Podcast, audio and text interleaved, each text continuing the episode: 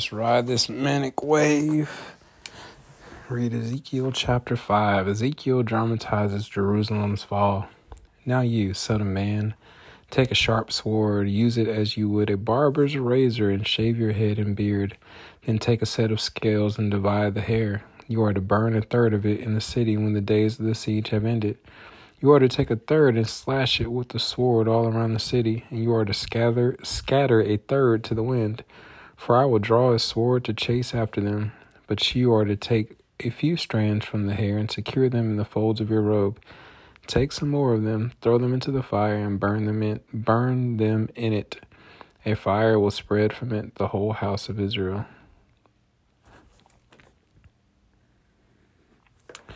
This is what the Lord God says I have set this Jerusalem in the center of the nations, with countries all around her she has rebelled against my ordinances with more wickedness than the nations, and against my statutes, like statutes more than the countries that surrounded surround her. For her people have rejected my ordinances and have not walked in my statutes. Therefore, this is what the Lord God says: Because you have, hmm, Because you have been more insubordinate than the nations around you, you have not walked in my statutes or my, kept my ordinances. You have not even kept the ordinances of the nations around you. Therefore, this is what the Lord God says See, I myself am against you, Jerusalem. I will execute judgments within you in the sight of the nations because of all your detestable practices. I will do to you what I have never done before and what I have never and what and what I will never do again. As a result, fathers will eat their sons. Hmm.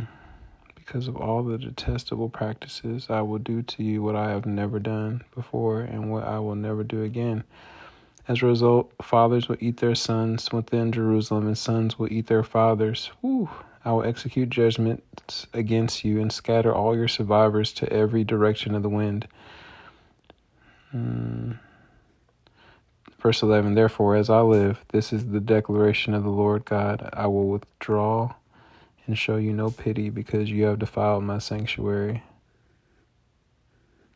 with all your aberrant acts and detestable practices. Yes, I will not spare you. A third of your people will die by plague and be consumed by famine within you. A third will fall by the sword all around you and I will scatter a third, and I will scatter a third to every direction of the wind, and I will draw a sword to chase after them. When my anger is spent and I have vented my wrath on them, I will be appeased. Then, after I have spent my wrath on them, they will know that I, the Lord, have spoken in my jealousy. Verse 14 I will make you a ruin and a disgrace among the nations around you, in the sight of everyone who passes by. So you will be a disgrace and a taunt, a warning, a horror, and a horror to the nations around you when I execute judgments against you in anger, wrath, and furious rebukes. I, the Lord, have spoken. When I shoot deadly arrows of famine at them, arrows of, for destruction that I will send to destroy you, inhabitants of Jerusalem. I will intensify the famine against you and cut off your supply of bread.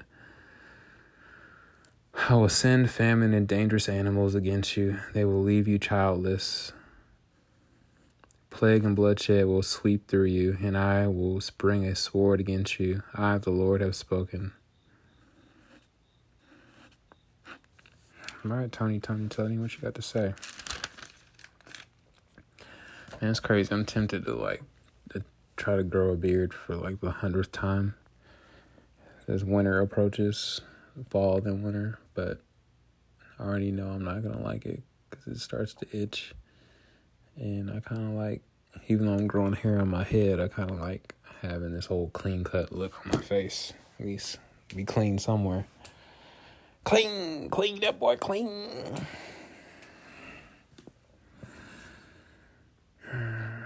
It's like I can't. It's a struggle to avoid. I have to be like clean cut somehow, some way, on some level.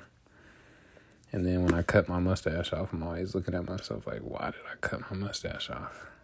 Maybe I'll just keep my mustache now. But my mustache is weird. I'm just gonna cut it all off. Yeah, I look goofy without a mustache, but I don't look as goofy when I have hair on my head. Ha ha ha ha.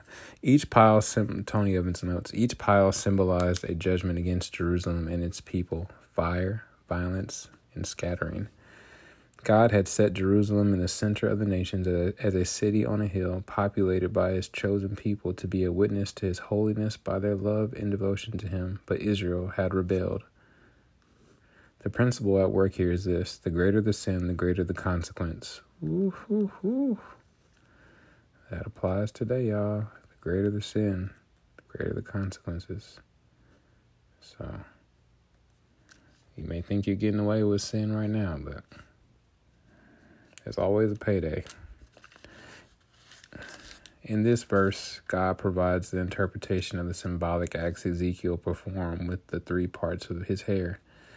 The few hairs hidden in the prophet's robe has represented a righteous remnant preserved from immediate judgment. God always preserves a remnant. Always. Always. Always a righteous remnant. Never fails. And the final verses of this chapter argue against their total safety.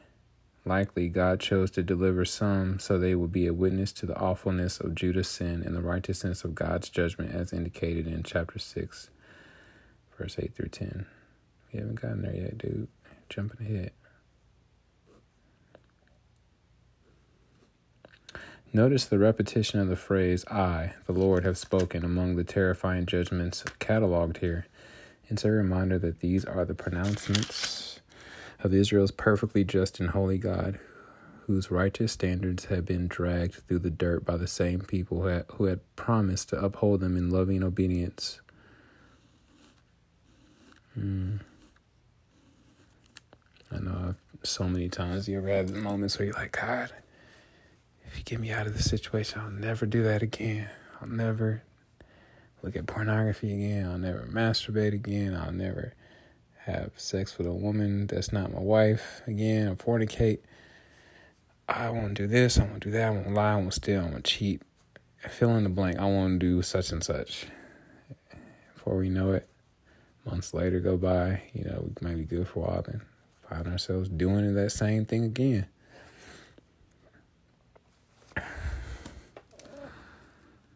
Hmm. We must never extol the love of God at the expense of his just wrath against sin. Hmm.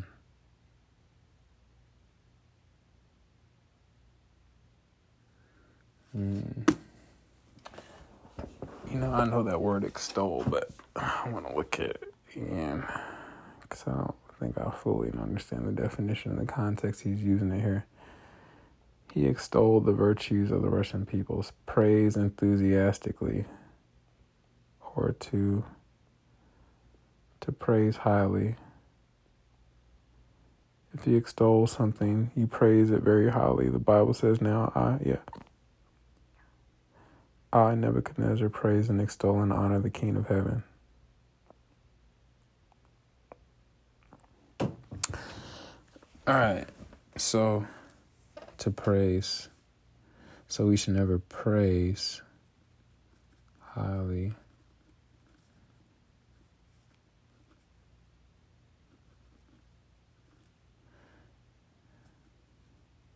To, yeah, we must never extol the love of God at the expense of his just wrath.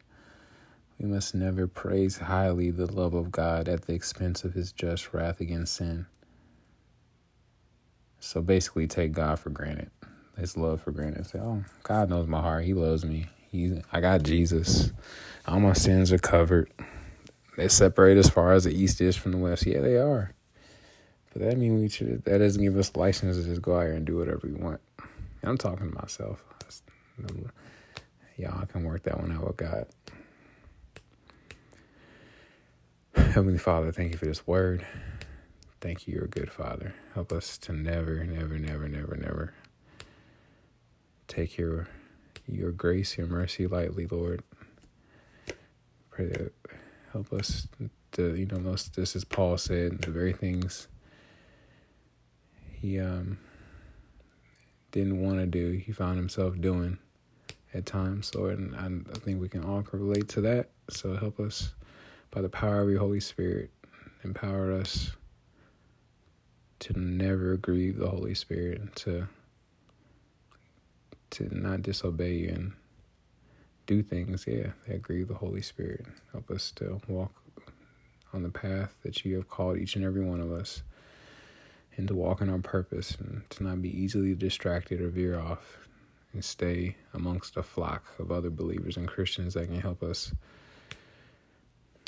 in our times of need, our times of uh, weakness. In Jesus' mighty name I pray. Amen. Romans 3:23 says for all have sinned or missed the mark or veered off the path and fallen short of the glory of God or God's perfect standard. Romans 6:23 says for the wages of the cost of that sin is death or eternal separation from God. But the free gift of God is eternal life through Jesus Christ our Lord. Romans 5 8 says, But God demonstrated his love toward us, or showed his love toward us, in that while we were still yet sinners, Jesus Christ died for us. Romans 10, verse 9 through 10 says that if we will confess with our mouth that Jesus is Lord and believe in our heart that God has raised him from the dead, we will, not might be, not maybe, we will be saved. For with our hearts we believe we are now in right standing with God, and with our mouths we confess that we are now saved. Lastly, Romans 10, verse 13 says that whosoever, anybody, everybody, who calls upon the name of the Lord, they will be saved. So if you've never asked Jesus into your heart or you've walked away from him and you would like to rededicate your life to him, you can just simply say, Dear God, I know I'm a sinner. I know my sin deserves to be punished. I believe Jesus Christ is the Son of God who died for me and rose from the grave. I want to turn from my sin and trust Jesus Christ alone as my Savior. Thank you for the forgiveness and everlasting life I can now have through faith in Jesus. In Jesus' mighty precious name I pray. Amen.